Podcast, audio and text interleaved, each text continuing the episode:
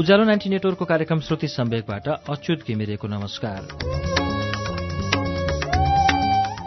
उज्यालो ninety network काठमाडौँसँगै देशभरिका विभिन्न FM स्टेशनहरूबाट एकैसाथ हरेक मंगलबार र शुक्रबार राति सवा नौ बजे कार्यक्रम श्रुति सम्वेक प्रसारण हुन्छ। श्रुति सम्वेकमा हामी वरिष्ठ लेखकहरूका उत्कृष्ट कृतिहरू वाचन गर्छौं। श्रुति सम्वेकको आजको श्रृंखलामा हामी बुद्धिसागरको उपन्यास कर्णाली ब्लुजको दशौं श्रृंखला लिएर आएका छौं। नवौं श्रृंखलासम्म हामीले गएको साता सुन्यौं। नवौं श्रृंखलामा प्रधानमन्त्रीले कर्णालीको पुल उद्घाटन गरेको सम्म हामीले सुन्यौं। उपन्यासमा अब अगाडि के हुन्छ त सुनौ पृष्ठ दुई सय दसबाट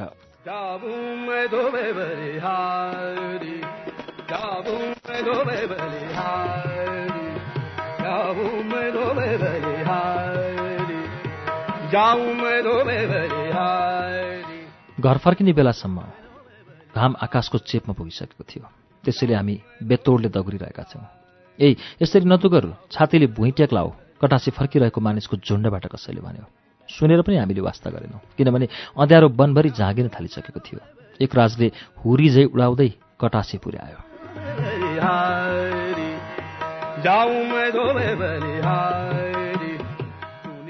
बा एकतारेका तार कस्तै हुनुहुन्थ्यो।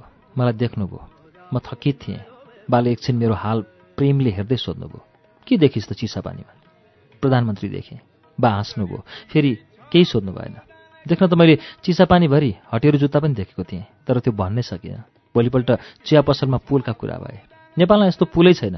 एउटाले गिलास नचाउँदै गफ दियो हजुरको संसारमै यस्तो पुल छैन रे। साउजीले पनि अरूबाटै सुनेको कुरा सुनायो। अब त चिसापानीमा व्यापार सप्रिने भयो हजुरको।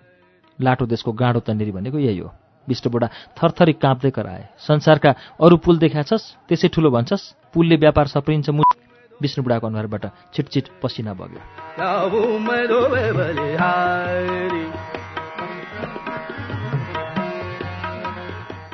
मैले हतार हतार चिया र पाउरोटी सकेँ। झगडा पर्यो भने म के गरौँला? दिनमा दुई कप चिया र दुईवटा पाउरोटी दिनु। पैसा म दिउँला बाले साउलाई भनिदिनु भएको थियो। त्यसैले म दुईपल्ट नबिराई दुध चिया पिउन त्यहाँ जान्थेँ। बाले मलाई भन्नुभएको थियो चिया खाएर सिधै घर आउनु चौरा नजानु केटाकेटीले जाने ठाउँ होइन। झिङ्गा भन्किरहेको टेबलमा गिलास राखेर म उभिएँ। किन रिसाइन्छ हजुरको? ग्राहक भड्किने डरले साउजी चुइकियो मैले त अरूबाटै सुनेको हजुरको। अरूका कुरा सुन्छस् र त चिया बेच्छस्। हुरी थामिए चाहिँ बिष्टबुढा थामिए र बर्बर आए चिसापानीमा व्यापार सप्रियो भने त यहाँ के बेच्छस्? साउजीको अनुहार रातो भयो केही बोलेन। अरू चियाका ग्राहक चुप थिए। विष्ट बुढासित बोल्ने आँट कसको? बुढाले अझै केही भन्छन् कि भनेर सबैले कुरे तर बुढा फेरि बोलेनन्। नबुझ्ने बरबराउँदै हिँडे। सलिम मुसलमानको भाँडा पसल अगाडि छरिएका हाँसका बथान लट्ठीले धपाउँदै दोस्रो गल्ली पसेर छेलिए। यिनको पो कटासेमा पक्की घर छ बजार सर्छ भनेर यिनै डराउँछन्। साउजी मुर्चाबाट बिउजे चाहिँ करायो। हाम्रो त के छ? म त चिसा पानी जाउला त्यहीँ चिया बेचौँला। म घरतिर दगुरेँ।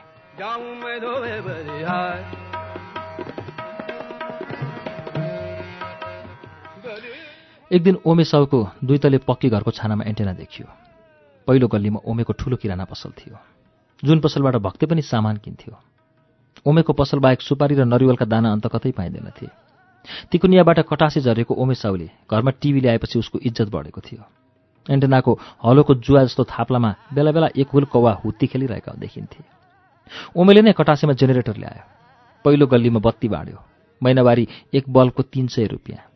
साँझ पख पहिलो गल्ली झलमल्ल बल्थ्यो सालगाडीबाट कटासे आएका किरा फट्याङ्ग्रा तिनमै ठोकिएर मर्थे। ओमेको घरमा आएको टिभी हेर्न मान्छेको भिड बढ्न थाल्थ्यो।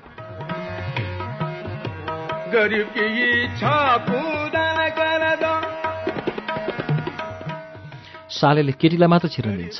एकराजले मुरमुरिँदै भन्यो टिभी चौध इन्चको ब्ल्याक एन्ड व्हाइट थियो। टिभीमा अनुहारभन्दा बढी झरझराएका थोप्ला थोप्ली देखिन्थे। टिभीभित्रको अनुहार हेर्दा हेर्दै दायाँ बायाँ हल्लिन्थ्यो र तलमाथि तनक्ख तन्किन्थ्यो अनि झ्यार र झिरझिर। गर्मीले अत्तालिएर ओमेले आधा मात्र बन्डी लगाउँथ्यो। गर्दन र पाखुराभरि पिठो जस्तो पाउडर छर्किन्थ्यो। तिमी झ्यार झ्यार भएपछि छातीतिर झुन्डेको सुनको सिक्री हल्लिने गरी कराउँथ्यो। देखो त क्या हुआ? एउटा फुत्त छततिर उक्लिन्थ्यो र एकछिनमा कराउँथ्यो। कौवा माथि कौवा बस्या छ। ओमे मुरमुराउँदै चिच्याउँथ्यो। गोली मार सालेको। भुर्र कौवा उड्दा एन्टेना झन जोडले हल्लिन्थ्यो र टिभीभित्रका अनुहार चारैतिर ठोकिएर अडिन्थे टिभीभित्रका केटा र केटी खोलाको किनारमा नाचे जस्ता देखिन्थे। दुवैको आवाज टाढा टाढा गुन्जिए जस्तो लाग्थ्यो। केटा आफ्ना ओठ केटीका ओठतिर बढाउँथ्यो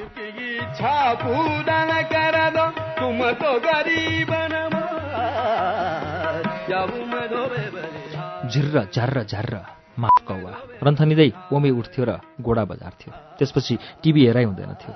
ओमे आफ्नो अनुहार बिगार्दै कराउँथ्यो क्या देख्ने बैठे हो पैसा क्या तुम्हारा बाप देगा? हामी लुरुकै हिँड्थ्यौँ। एकराज भने तल झरेपछि मुरमुरिँदै ढोकामा लात्ती बजार्थ्यो धड्याम्म फेरि धड्याम्म। कुकुर भुक्दै अँध्यारा गल्लीका काप कापबाट बाहिर निस्किन्थे। कौन हे?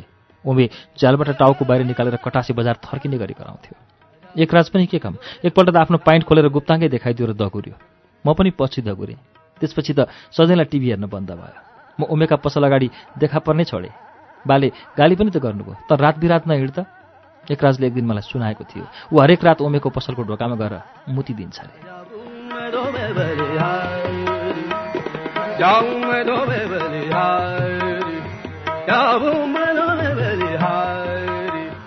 पहिलो गल्लीमा ओमेले टिभी र जेनेरेटर ल्याएको थियो तर हल्ला भने दोस्रो गल्लीमै हुन्थ्यो किनभने गौली कपडा पसलको एकतले घर भत्केर नयाँ घर बन्न थालेको थियो।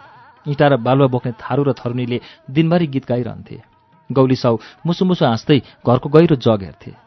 मैले सुनेको थिएँ। कटासेमा गौली साउले सबभन्दा ठुलो घर बनाउँदैछन्। गौलीले घर हाल्न थालेपछि बा पनि के कम? फुङ्ग उडेको दिन सकिने लाग्दा बा पनि चप्पल पड्काउँदै घर आइपुग्नु। म भर्खरै बाटोका कोमल कम्मरमा मनताता हात घुसारेर तल झरेको थिएँ। आमा तलै मेडिकलमा हुनुहुन्थ्यो। दिदी कक्षा दसमा पुगेकी थिइन्। त्यसैले ट्युसन पढ्न जान्थिन्। उनी अङ्ग्रेजी र गणित विषयमा लद्दु नै थिइन्।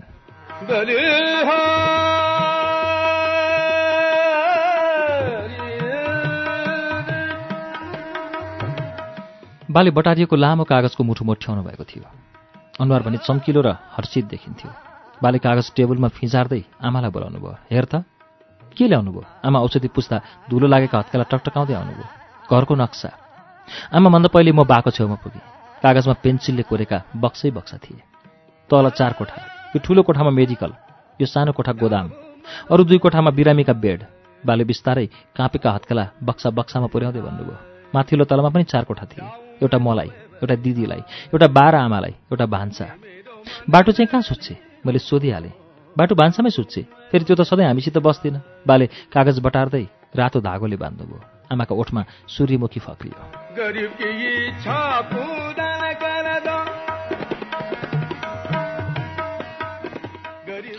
मेरो मन त घोडा चाहिँ दगुर्यो। अनि म रमेशलाई भेट्न दगुरेँ। उसलाई सुनाउनु थियो। बाले पक्की घर बनाउने कुरा। एकराजलाई पनि त सुनाउने मन थियो तर एकराज हप्ता दिनदेखि लम्की भागेको थियो। कटाचेका पुलिसले उसलाई खोजिरहेको थियो किनभने ओमे साउले चौकीमा उजुरी हालेको थियो। साहब उसले मेरा दुकान टट्टीखाना बनाइदिए। एकराज पैँतिस दिनसम्म कटासेमा देखा पर्नेवाला थिएन। उसलाई थाहा थियो पैँतिस दिनपछि उजुरी लाग्दैन।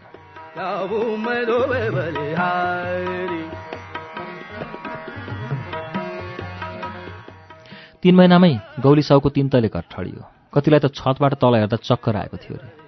गौली साउ पनि साँझपख घरको छतमा देखा पर्थे। घरका भित्ता पानीले झुप्पै बिजाउँथे पसलका लागि भनेर भुइँतलामा ठुलो मुख भएको ढोका वाङ्गै राखेका थिए। त्यहाँ उनी ठुलो फलामको ढोका राख्नेवाला थिए जसलाई नेपालगञ्जमा सटर भन्छन् बाले भन्नुभयो। गौली साउ दिउँसोतिर हजुरको चिया पसलमा चिया पिउन पुग्थे। त्यति बेला प्राय म त्यहीँ हुन्थेँ। उनी त्यति हाँस्दैनथे गम्भीर देखिन्थे। घर बनाउँदा दुई लाख खर्च गरेछन् कसैले बजारमा हल्ला फिजाइदियो। दुई लाख? धेरैले इच्छा ईर्ष्या र आश्चर्यले जिब्रो टोके। त्यसपछि गौली साउ झन् गम्भीर भए।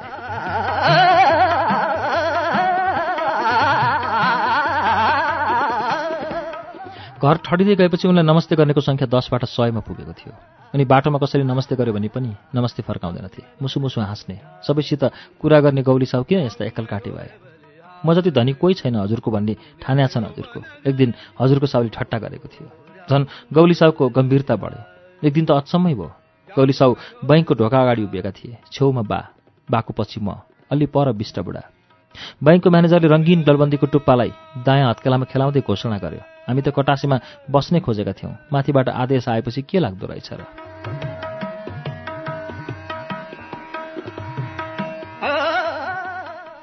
विष्टबुढाका कञ्चेरीका रौँ तातेछन् लट्ठीको स्योर जस्तो चाँदीको बिट जोडले अठ्याए। मानिसको भिड मौन थियो। सबै सोचिरहेका हुँदा हुन्। अब पैसा राख्न कहाँ जाने? टिकापुर कि नेपालगञ्ज? फेरि पहाडीपुर भगतपुर पथरैयातिर रात बिरात डाँकाहरूले लुटेको खबर चौकीसम्म आइपुग्थ्यो। डर त सबैको अनुहारमा पात चाहिँ हलिरहेको थियो। भनेको बैङ्कलाई कटासेको पैसा चाहिन्न? विष्ट बुढा कराए त्यो राठौरले भनेपछि जे पनि हुने? म्यानेजर बोलेन। गार्ड भने झन् छाती फुलाएर उभियो। मुला गार्ड। केटाकेटी भिडमा छिर्यो भने आँखा तर्छ बेडुल्के। मलाई पनि तरेको थियो। त्यसैले म बाको पिठीको पछाडि लुकेको थिएँ।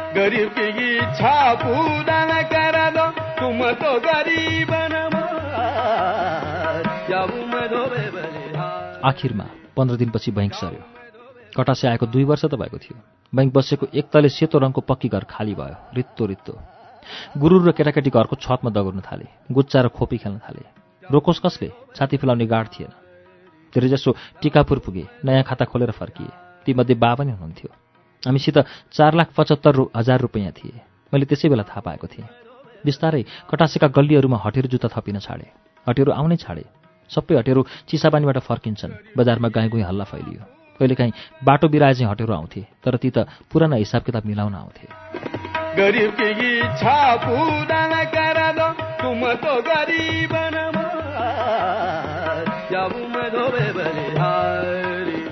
अर्को बर्खा आउँला त क्यारी भनौँ साउजी।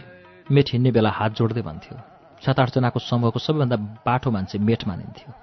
आपत विपदमा निर्णय उसैले गर्नुपर्थ्यो। मेटले नै यस्तो भनेपछि साउजीहरू बुझ्थे अब ती कहिले आउँदैनन् भनेर।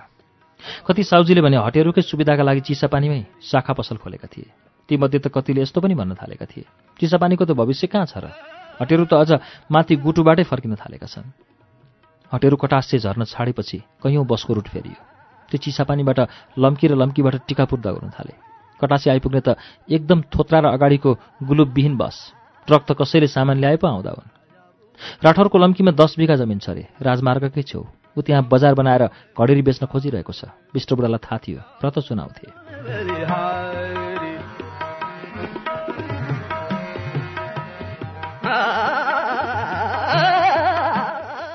हुन पनि महेन्द्र राजमार्ग हुँदै कटासे आएर टिकापुर गाँच्ने सडक अधुरै रह्यो। सडकमाथि दुबो पलाउन थाल्यो।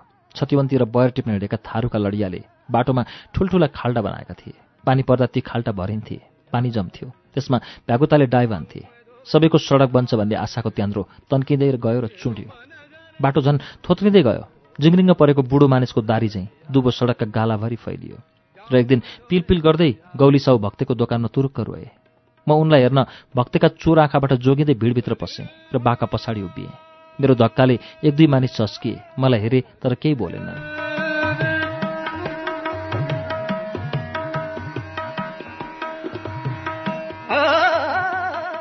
दिन सधैँ चाहिँ सकिन लागेको थियो।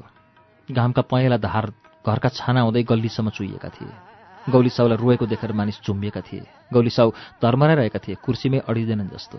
उनी टोपीले आँसु पुसिरहेका थिए। रोइरहेका गौली साउलाई देखेर म छक्क परेँ। यस्तो बुढो मान्छे पनि किन रोको होला? बो नरुनुहोस् एउटाले गौली साउको झोकेको कुम थपथपाउँदै भन्यो। गौली साउले पिन्चे स्वरमा भने मलाई नै ताकेर बजार सकिन्छ। तिम्रो घर क्यार छौ भन्ने? फेरि कसैले केही भनेन। गौली साउ भने आँसु पुस्दै बसिरहे। आज गौली साउ बेसमारी रोए। साँझ बाले सुनाउनु भयो। के गरून्? त्यत्रो घर बनाए?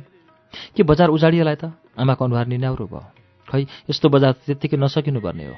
बाले आमातिर हेर्नुभयो। यो बजार उड्यो भने त मान्छेको उठीबास हुन्छ। सुर्खेत जाम। अहिले होइन।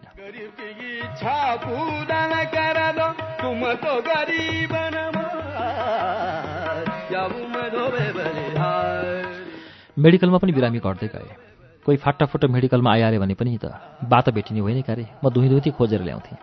मेडिकलमा आएर बा बिरामीलाई इच्छाहीन जाँच्नुहुन्थ्यो। फेरि बा बिरामी जाँच्न पनि डराउन थाल्नुभएको थियो। सुई पाखुरामा रोपेर औषधि धकेल्ने बेला बाका हात लगलगी काँप्थे। ऐया बिरामी कराउँथ्यो। बाका हात झन् काँप्थे। के भयो डाक्टर साहबलाई? बिरामी पाखुरामा लतपत्तीको रगत पुस्दै सोध्थे। पहिला त सुई लगाएको थाहै हुँदैन थियो त। बाले भन्नुभएको पनि थियो म सुई लगाउन सक्दिनँ हात कामछन्। एक महिनाभित्रमै सुई लगाएका बिरामी मेडिकलमा आइपुगेका थिए। तिनका पाखुरा त्यहाँ पाकेका थिए जहाँ बाले सुई रोप्नु भएको थियो।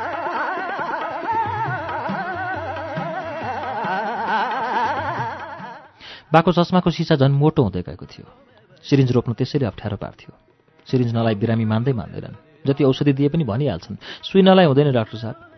जसरी यसलाई सुई लायो उसैका पाखुरा पाक्न थालेपछि व्यापार कसरी चल्छ त? आमालाई यस्ता प्रश्नले डस्न थालिसकेका थिए बिच्छीले चाहिँ एक दिन साँझ अघिनामा आगो निप्दै गएको थियो। लालटिनको मधुरो उज्यालो मन्तिर बाको अनुहार पहेँलो देखेको थियो। सुई लाउँदा हात काम्न थाले। बाले भन्नुभयो बिरामी भने सुई नलाई मान्दैनन्। कमजोरीले हो कि आमाले भन्नुभयो बुढेसकाल लाएको हो बाले उत्तर दिनुभयो। मैले बातिर हेरेँ। हुन पनि बाका आँखा छेउ चाउरी पर्नै लागेका थिए। भाग्यले अर्कोतिर डोलाउन थाले जस्तो छ। बा निराश हुनुभयो। यो पेसा हामीलाई फाप्न छाडे जस्तो छ। आमा झस्किनुभयो। मेडिकल हुँदै भएन भने त के गर्ने र? बाले चस्मा गोजीमा राख्दै भन्नुभयो चिन्ता नगर म मर्या छैन।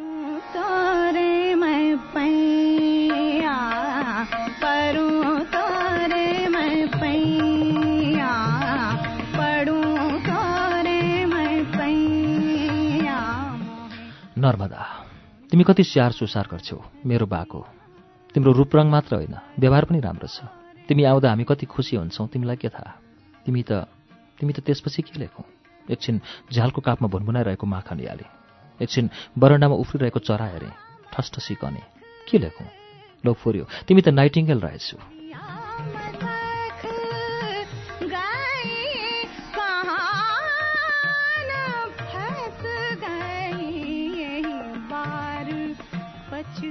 कोर्समा पढेको कुरा पहिलोपल्ट काम लाग्यो। नाइटिङ्गल पनि त यस्तै नर्स थिइन्। बिरामीको खुब सेवा गर्थिन्। के लेख्या? मुटुले छातीमा मुक्का आन्यो। नर्मदा मेरो छेउमै थिए। मेरो रातो अनुहार नर्मदाले देखियो अलि। मैले कापीको ढोका बन्द गरेर कलमको आग्लो लगाइदिएँ। केही होइन। मैले भने त्यत्तिकै। ऊ बातेर बढी। नर्मदा मेरो अझै राम्ररी बोलचाल हुन सकेको थिएन। मनै पानी मरुवा। नत्र ऊ कर गरिदियो। आफ्नो बारेमा लेखेको कुरा खोसेर पढिदियो। मैले वार्डको चारैतिर हेरेँ। कृष्णजी हेरिरहेका थिए। आँखा जुत्दा उनी पनि हाँसे। नर्मदाले बाको सिरान छेउ थुप्रेका औषधिका सिसी हेरी औषधि ठस्स गनाएका थिए। ट्याब्लेट र क्याप्सुल गनी कागजमा केही लेखेर मलाई दिँदै भनी यो ल्याउनु। मैले कागज लिएर पाइन्टको गोजीमा कोसेँ।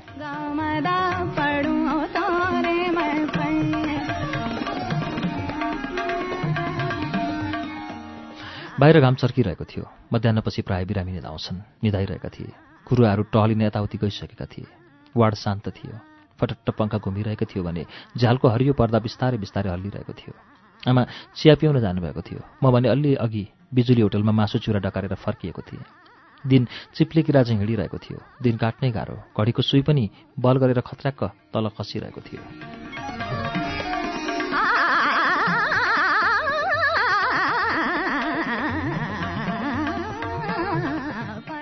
बा उत्तानो परेर केही सोच्दै हुनुहुन्थ्यो। आँखाका ढकनी बिस्तारै हल्लिरहेका थिए। ओठ भने काँपिरहेका। अस्तिदेखि त सोच्दा सोच्दै बा बरबराउन थाल्नुभएको थियो। अबेरसम्म बरबराएपछि सोध्नुहुन्थ्यो ती को हुन् आमा र म बाको काँपिरहेको दाहिने हातले इसारा गरेतिर हेर्थ्यौँ। त्यहाँ त भित्ता र सिलिङको जोर्नी मात्र हुन्थ्यो। को छ? आमा तर्सिनुहुन्थ्यो कोही त छैन। के देखेको होला? त्यहाँ बस्या छन् त बा सासले भन्नुहुन्थ्यो। बाको दम पनि त बढ्न थालेको थियो। बा पनि के के देख्नुहुन्छ के के? यो छेउमा उभिएको को? बाले फेरि सोध्नुहुन्थ्यो। छेउमा कोही भए पो। आमाको मेरो होस हराउँथ्यो। नर्मदाले बाको निधार छामी। सलाइनको तप्काई हेरी। यो कतिौँ सलाइन हो मैले बिर्सिसकेँ आएदेखि सलाइन झुन्डेको झुन्डै। डाक्टर नन्दन भन्छ पानी कम भयो भने टाउको झन् चड्किन्छ।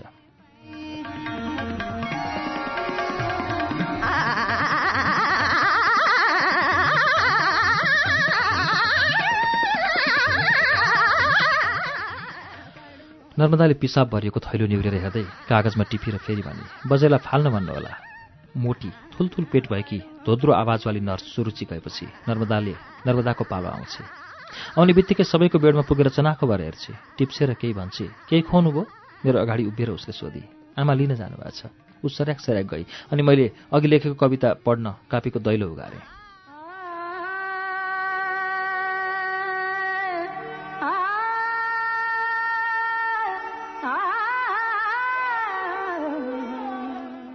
बजै पख नर्मदाले भने तपाईँको फोन आछ उसको हातभरि कागजको थुप्रो थियो। झ्यालछेउ अडेस लाग्दा लाग्दै म त निधाएछु। झल्यास बिउजेँ ओठबाट तप्केको ऱ्याल पुस्दै हत्केला पाइन्टमा पुछेँ कसले गरे होला फोन? आमा पनि बेडछेउ टाउको अड्याउँदा अड्याउँदै निधाउनु भएको थियो। अमिलो अनुहार बनाउँदै निद्राले लरबरिएको आवाजमा सोध्नुभयो को हो नानी? पार्वती रे। एहे मलाई एउटा गोडामा उभिएर नाच्न मन लाग्यो तर हस्किएँ नर्मदाले के ठान्ली आमाको अनुहार उज्यालो भयो। आमा हतारिँदै नर्मदाका पछि लाग्नुभयो। अहिले कस्ती भयो नि दिदी?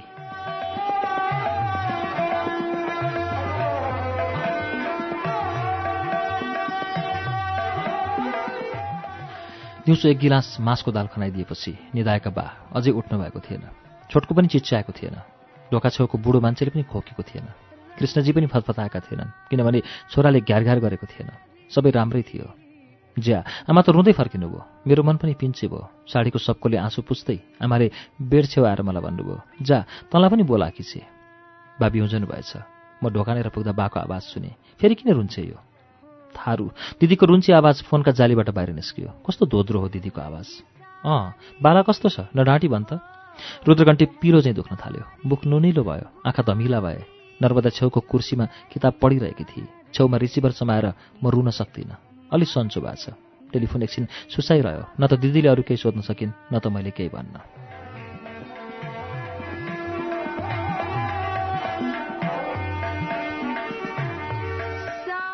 सुन त दिदीले केही भन्न खोजिरहेकी थिइन्। हिक्का थाम्न सकिनन्। मेरा पनि आँसु थामिएनन्। आँसुले आँखा पोल्न थाले। म भोलि आउँछु दिदीले रुँदै भनिन्। त्यति भनेर दिदीले फोन राखिन्। टु टु टु आवाज आइरहेको रिसिभर कानमा टाँसेर म उभिरहेँ। नर्मदाले पुलुक्क हेरी। मैले आँखा लुकाउँदै सर्टको बाउलाले आँसु पुछेँ। रिसिभर खत्याक्क राख्दा मेरा हात काँपिरहेका थिए। हे हे हे छोटको फेरि बाउला आयो। आवाज ओरेसम्म आयो। नर्मदा वार्डतिर दगुरे।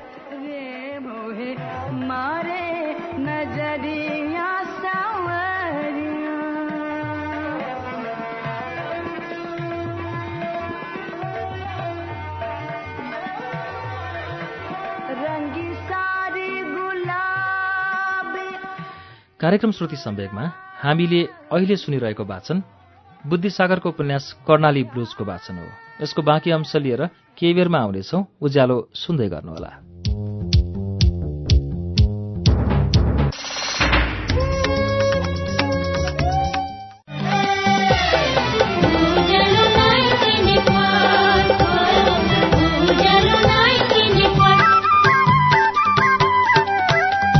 सीधा कुरा प्रश्न विचार उज्यालो 90 नेटवर्क।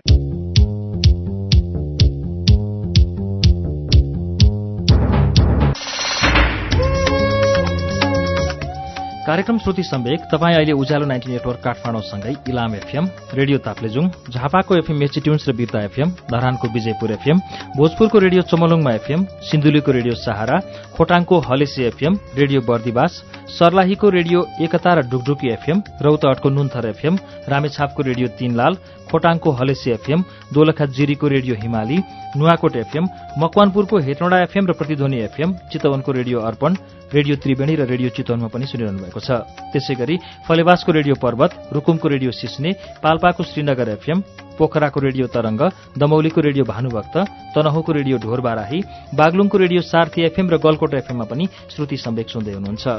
रेडियो प्युठान दाङको रेडियो मध्यपश्चिम बुटवलको तिनाउ एफएम र बुटवल एफएम गुल्मीको रेडियो रेसुङ्गा कपिलवस्तुको रेडियो बुद्ध आवाज रेडियो कोवलपुर सल्यानको रेडियो राप्ती जाजरकोटको रेडियो हाम्रो पाइला दैलेखको ध्रुवतारा एफएम कैलाली टिकापुर र गुलरियाको फुलबारी एफएम कैलाली एफएम दाङको रेडियो प्रकृति एफएम सुर्खेतको रेडियो भेरी र बुलबुले एफएम जुम्लाको रेडियो कर्णाली हुम्लाको रेडियो कैलाश र कालीकोटको रेडियो नयाँ कर्णालीबाट पनि अहिले एकैसाथ श्रुति सम्वेक प्रसारण भइरहेको छ।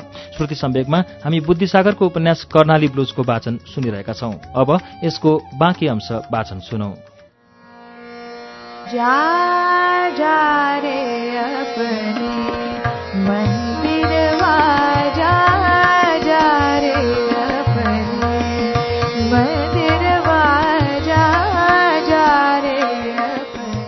दगुर्न छाडिसकेको थियो मेरो साइकल।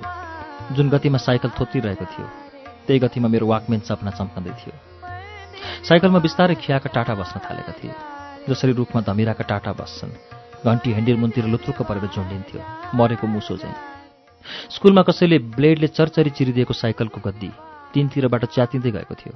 अलिकति पनि उकालो उक्लिनु पर्यो भने साइकल कटट्ट कराउँथ्यो।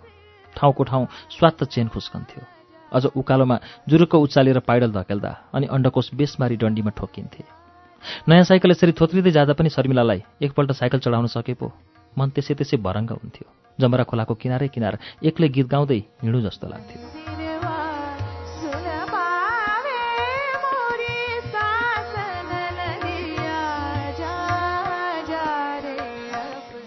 पछि मलाई थाहा भयो आफैले टर्रो आवाजमा गीत गाउनु पर्दैन। वाकमेनले गाइदिन्छ। चौधरीले पसलमा नयाँ नयाँ वाकमेन ल्याएको थियो नि त। लहरै राखिएका वाकमेनमध्ये मलाई हत्केला जस्तो चिटिक्क परेको रातो वाकमेन खुब मन पर्थ्यो म दिनमा एकपल्ट त चौधरीको पसलमा पुग्थेँ पुग्थेँ। सदामको पसलतिर आँखा त जान्थे तर सदामलाई मैले बिस्तारै बिर्सँदै गएको थिएँ। एक वर्षमै उसको अनुहार तमिलो भइसकेको थियो। चौधरी पनि सदामको कुरा त्यति गर्दैनथ्यो बरु मेरा कानमा वाकमेनका लहरा कोचिदिएर गीत बजाइदिन्थ्यो।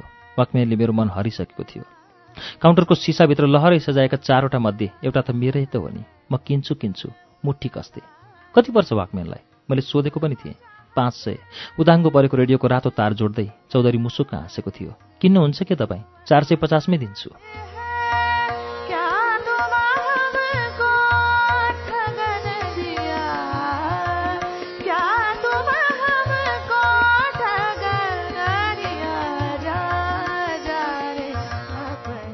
म के भनौँ? किन्ने त हो। बाला कसरी भन्ने? कुनै दिन त आँट गरौँला। म सोच्थेँ हरेक दिन स्कुलबाट फर्केपछि म चौधरीको पसलमा डराउँदै पुग्थेँ। कतै कसैले रातो वाकम्यान किनेर त लगेन। बाला कसरी भनौँ? मेरो प्राण त्यसैमा अल्झेको छ।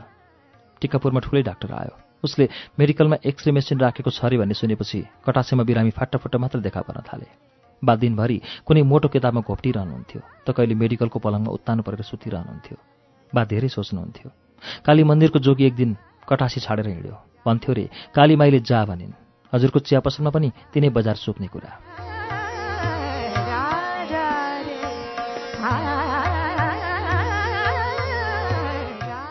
भदौको चर्को घामले शिवबिडी डिपोका कर्कट पाता चडचटाइरहेका थिए।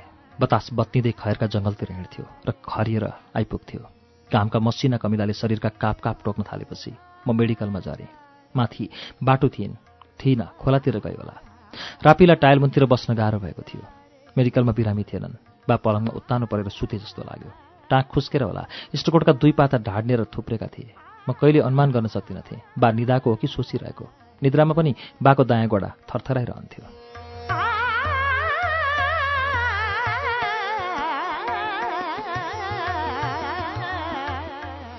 म बाको छेउ पुगेँ। एकछिन उभिएँ। कसरी पो भनौँ मेरो ठसठसलाई बाले सुनेर त होला। आँखा झ्वाट्ट उगार्नुभयो। पहिलोपल्ट कटासी छिरेको लुत्ते कुकुर झैँ पुच्छर लुकाउँदै कता भागौँ? के भो बाको चर्को आवाजले मेरो आँट बिचबाट च्यातियो। ठ्याक्कै केराको पात चाहिँ? बा मैले भने मलाई वाकमेर किनिदिनु। बाको अनुहारमा कुनै भाव आएन। भर्खरै बिउजेर हो कि? एकछिन सोचेर भन्नुभयो किन चाहियो वाकमेन? गीत सुन्न।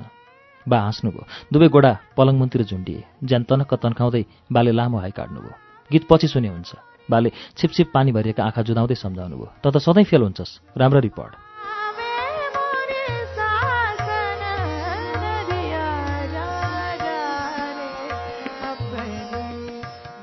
मुटुमा बयर काँडा रोपियो चसक्क दुख्यो। मैले चिट चोर्न सिकिसकेँ अब फेल हुन्न। कसरी भन्नु बालाई? जा पढ भन्दै बा फेरि उत्तानो पर्नुभयो। म एकछिन त्यहीँ उभिएँ। बाको छाती मन्द गतिमा तलमाथि भइरह्यो अनि म चौरातिर उम्किएँ चौरामा पनि त्यति रन्को थिएन। जताततै कुकुर निदाइरहेका थिए। कुनै जुरुको उठ्थे र ढाड झट्कार्थे बुर्रु धुरो उठ्थ्यो। एकराजको होटल पनि आवाजहीन थियो। ध्वाँसै ध्वाँसोले काला भएका त्यान्द्रा त्यान्द्रा राँगाका सुकुटी अगेर माथिपट्टि झुन्डेका थिए भने तल धिप्तिपाइरहेको आगो। दुध चिया बाफिरहेको कित्लीको छेउमा एकराज धुमधुम्ती बसेको थियो जमरा खोलाको एक्लो बकुल्लो जस्तो।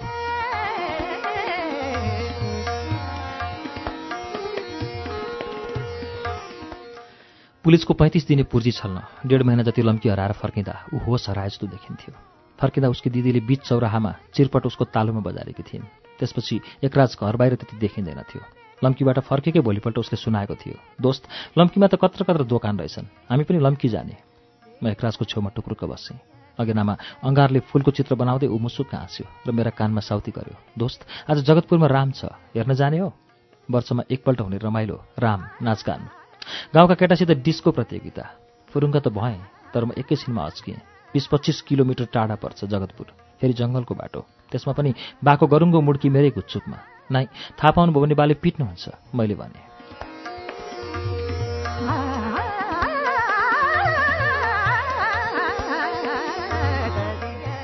जाम दोस्त एकराजले भित्र चियायो दिदी देखिनन् र भन्यो यज्ञ रमेश सुनिल रतन पूर्ण सबै जाने रे डिस्को नाच्न रमाइलो हुन्छ। साँझपखको मलिन घाम छतिवनका घना जङ्गल हुँदै जगतपुरतिरै हिँडिरहेको थियो। मैले दोस्रो जोडी टाटेपाटे रङ्गिन जुली जुत्ता लगाएँ जुन यस्तै दिनका लागि साँचेर राखेको थिएँ।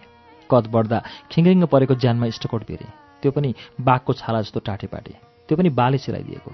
झाङ्गेको खर जस्तो कपाल पानी लगाएर छड्के पारे। आमा र बाटु अगेनामा छड्किरहेको भात हेर्दै गुनगुन गर्दै थिए। म मसान चाहिँ दुबैका पछाडिबाट स्वाट्ट बाहिर निस्केँ। बिरालो चाहिँ भर्याङ ओर्लिएँ। बिच भर्याङबाट निउरिएर मेडिकलतिर चियाएँ। बा देखिनु भएन। बेसमारी दगुरे।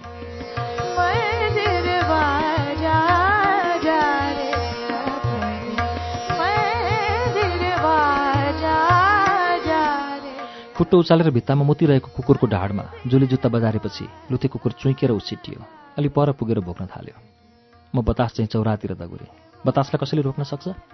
बरपिपलका रुखमन्त्री र पूर्ण एकराज यज्ञ रमेश त आइसकेछन्। अरू खोइ त? बरपिपलको रुखदेखि अलि पर हजुरको चिया पसल थियो। चिया पसलबाट पश्चिमतिर छड्के परेर हेऱ्यो भने सबै देखिन्थे। बरपिपल नल र उभिएका मानिस। बा चिउन चिया पिउन अनुभव भएको छ कि? म झ्याम्म परेको पिपलको रुख पछाडि छेलिएर उभिएँ। सुनिल तेस्रो गल्लीको मुखबाट निस्कियो। पहिलो गल्लीमा उसको चुरा पसल थियो।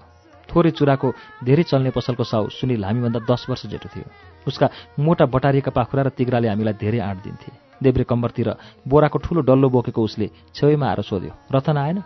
हामीले चौथो गल्लीतिर टाउको बटार्यौँ। रतन त त्यही गल्लीबाट निस्किनु पर्ने हो। रतनका बा टेलर मास्टर थिए। रतन भने त्यसमा खुसी थिएन। रतनका बा गरुन् पनि के? जानेको त्यही। रतनका बा छन् र त हाम्रा बाको इष्टकोट सिलाइदिन्थे। रतन कम्मर मर्काउँदै टाउको झट्कार्दै घाइते गोरु चाहिँ धुलो उडाउँदै ब्रेक डान्स गर्न सिपालु थियो। रतन ननाची कटासेमा कसको बिहे हुने?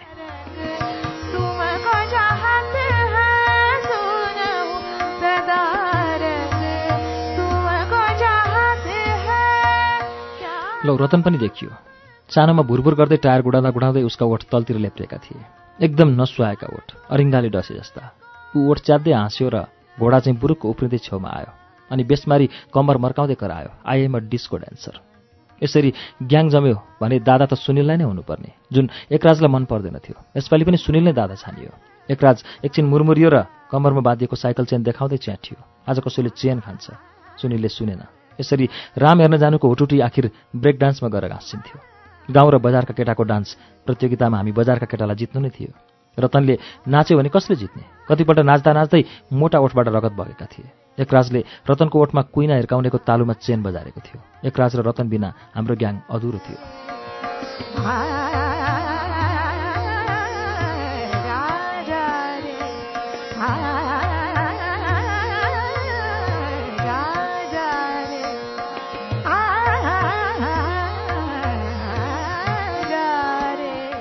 सुनिल अघि अघि हिँड्यो। जगतपुर पुग्न जमरा खोलाको किनारै किनार सिसौ घारी हुँदै जानुपर्थ्यो। जमराको खोला नपुग्दै मेरो रगत तातिसकेको थियो। म एकमुक्कामा जैरी रुख टालिदिन्छु सोच्थेँ। अरू पनि त्यही जोसमा थिए। बेला बेला पाखुरा फुलाउँथे। अघि अघि हिँडिरहेको सुनिलले कम्मरमा घैँटो चाहिँ बोकेको बोराको डल्लो चल्मलायो सबैले देखे तर सोधेनन् के छ पोकोभित्र पानी सुक्दै गएर जमरा खोला हिस्सा देखिन्थ्यो। जताततै ढुङ्गै ढुङ्गा बालुवै बालुवा। मान्छे पोलेर त्यत्तिकै छाडिएका डटेका मुडै मुडा मसानघाट बनेको खोला झ्याउकेरीको आवाजले झन् चिसो र डरलाग्दो देखिएको थियो। म डरले ग्याङको बीचमा पसेँ।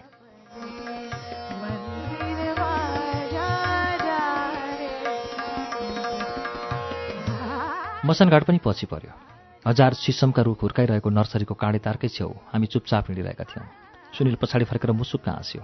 सँगसँगै सुनिलको कम्बरमा चलमलाइरहेको बोराको डल्लो पनि करायो। सबैको मुखबाट एउटै प्रश्न उसिटिएर भुइँमा पछारियो। यो हाँस कहाँबाट आयो? सुनिल हाँसिरह्यो बोलेन चलमलाइरहेको बोरा भुइँमा राख्यो। काए काए हाँस फेरि करायो। खोलाको चन्नाटालाई चिर्दै। यसो साथीसँग पार्टी गरौँ भनेर ल्याएको। भन्दै सुनिलले सुनायो यो हाँस खैरी फाटाको एउटा मानिसले दिउँसो चालिस रुपियाँमा बेचेको थियो अरे।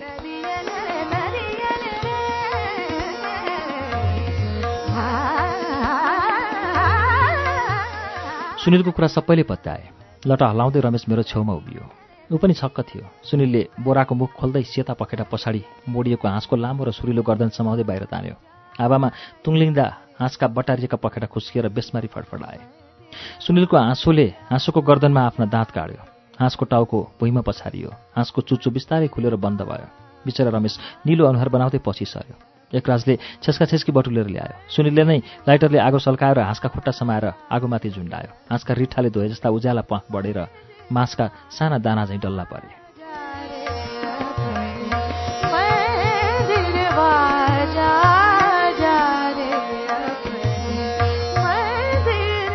हाँस त्यति ठुलो थिएन।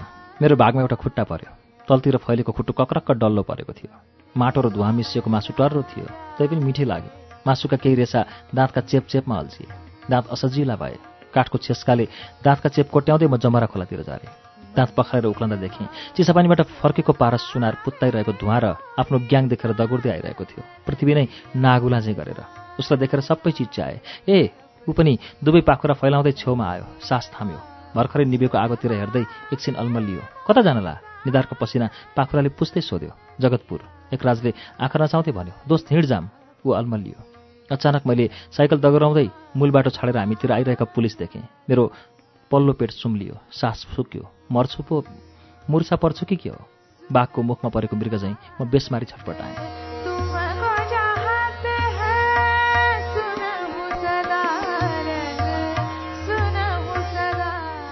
बाठो पूर्ण बाँदर झैँ सर्लक्क नर्सरीको काँडेतार नागेर सिसमका पोथ्रा पोथ्रीमा खरायो झैँ हरायो। दाउ त अरूको पनि यस्तै थियो तर एउटा पुलिस सिच्चायो नभाग गोली खालास।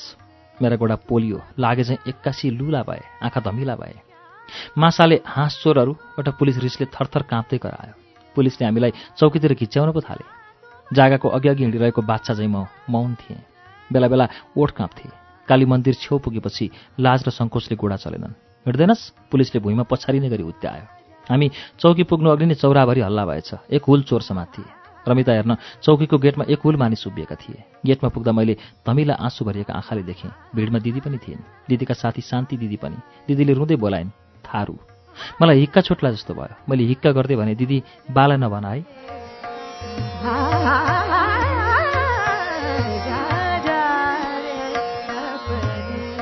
उनले लाचार आँखा भिडतिर घुमाइन्। कसैले भाइलाई छुट्याइदिन्छ कि भनेर। यी पछि डाँका हुन्छन्। यो आवाज भक्तकै हो। असै साप नछोड्नुहोस् भक्तले बदला लियो। पछाडि तुलुङ्गिएको लामो टुप्पी हलाउँदै असै सापले सबैलाई एक एक चड्कन लगाउने आदेश दियो। बेदका लट्ठी तिग्रामा बजारिँदा सुम्ला उठे। एकराज र सुनिल त थाम्न नसकेर भुइँमा थचक्क बसे। हुलिदे खोरमा असै साप चट्याङ झैँ कड्कियो। भर्खरै जन्मेको बाख्राको पाठो झैँ लर्खराउँदै म थाना छिरेँ। असहाय र आतङ्कित जेल छिरेको दुई घन्टा हुँदा पनि कसैका घरबाट कोही आएनन्। रात छिपिएपछि भने पारस सुनारको बाउ अत्तालिँदै आइपुग्यो। बाउ आएको थाहा पाएर पारस कुनातिर सर्यो। बाउलाई अनुहार कसरी देखाओस्?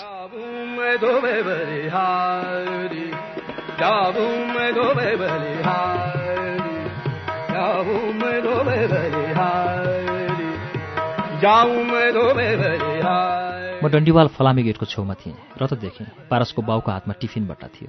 दिनभरि चौरातिर देखिने पुलिस यसबेला ढोका छेउ दुई नाले बन्दुक काँधमा झुन्ड्याएर उभिएको थियो। उसले सोध्यो के ल्याएको? मासु के मासु ल्याएको? पुलिसको आवाज झन् मोटो र धोद्रो भयो। तेरो छोराले आठवटा हाँस खिच्या छ। म झस्केँ सुनिलतिर हेरेँ। ऊ कित्रिका हाँस्दै अँधारोमा छेलियो। मुलाले पहिल्यै सातवटा हाँस खिचिसकेको रहेछ। मेरो भागमा भने आठौँ हाँसको एउटा खुट्टा। पारसको बाउ फर्कियो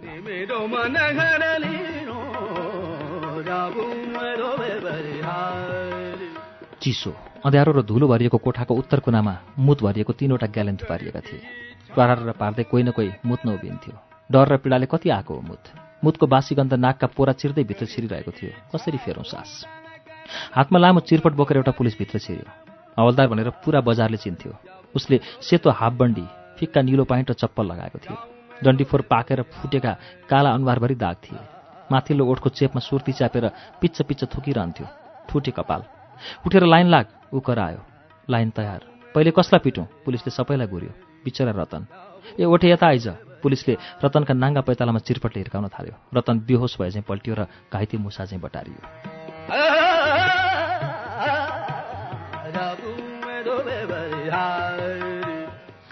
तँसित त पुरानो हिसाब छ। पुलिसले एकराजका कञ्चटका रौँ तान्दै भन्यो अर्काको दैलो मुतेर भाग्छस् चिरपटले कोखा घोच्यो। कम्मरको चेन खोलिदियो र चेनले तिग्रामा हिर्कायो। दादा हुन्छस् चेन बोक्छस्? ढाडमा पनि बेसमारी चेन बजार्यो। एकराज घोडा चाहिँ बुरुक बुरुक उफ्रदै थ्याच्छ बस्यो।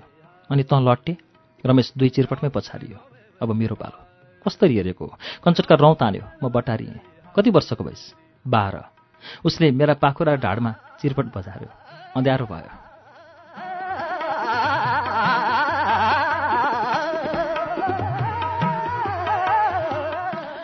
मेरा पैताला बिस्तारै सुनिन थालेका थिए। पुलिसले नाङ्गा पैतालामा चिरपट हिर्काएरै गएको थियो। सयपल्टका उठबसले तिग्रा बटारिएका थिए। मुत्न उठ्दा ब्याउने गाईका झैँ टाङ फाड्थे। मध्यरात ब्याउजिँदा म सुनिलको सुक्क सुक्क सुन्थेँ। उमेर दोब्बर भएकाले दोब्बर पिटाइ खाएको थियो। फेरि हाँस कसले लगेको थियो भन् भनेर पुलिसले सोद्धा सबैले उसैलाई देखाएका थिए। बिहान आठ बजीतिर सलिम मुसलमान आइपुग्यो। हाँस उसका पो रहेछन्। पोल पनि उसैले लगाएको रहेछ। उसले पङ्क्तिबद्ध उभिएका थकित हामीलाई घृणाले हेऱ्यो र असैका अगाडि टुक्रुक बसेर बरबर आयो साहेब सबै हाँस मेरा सन्तान थिए। अब के गर्नु तै भन्? असैले उसलाई सोध्यो। ऊ केही बोल्न पाएको थिएन। विष्टबुढा पनि आइपुगे। थरथरी लट्ठी टेक्दै। हामीलाई दुईपल्ट गाली गरेपछि उनले आदेश दिए। यी मुर्दारलाई त्यत्तिकै नछोड्नुहोस्।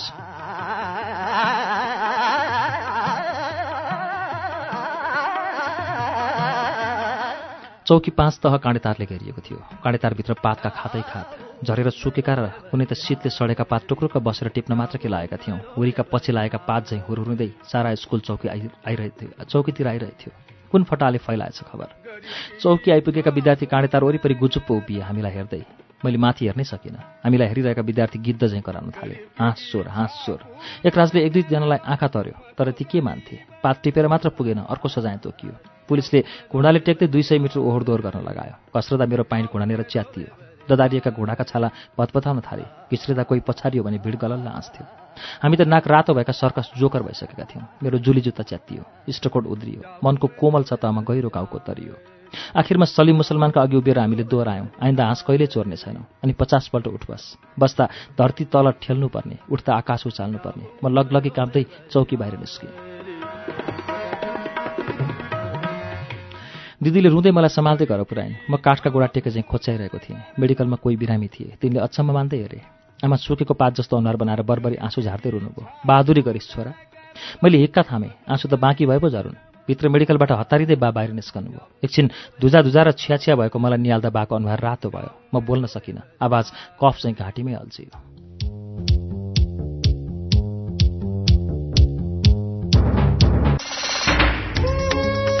श्रुति सम्वेकमा अहिले हामीले सुनेको वाचन बुद्धिसागरको उपन्यास कर्णाली ब्लुजको वाचन हो। यसै वाचनसँगै अब आजलाई कार्यक्रम श्रुति सम्वेकबाट विदा लिने बेला भएको छ। अर्को साता कर्णाली ब्लुजको अर्को श्रृङ्खला लिएर आउनेछौँ। त्यसअघि शुक्रबारको श्रृङ्खलामा कमलप्रसाद गेवालीको पुस्तक कर्मको वाचन हुनेछ। आजका लागि प्राविधिक साथी उदय घिमिरे र म अच्युत घिमिरे विदा चाहन्छौ। शुभरात्री।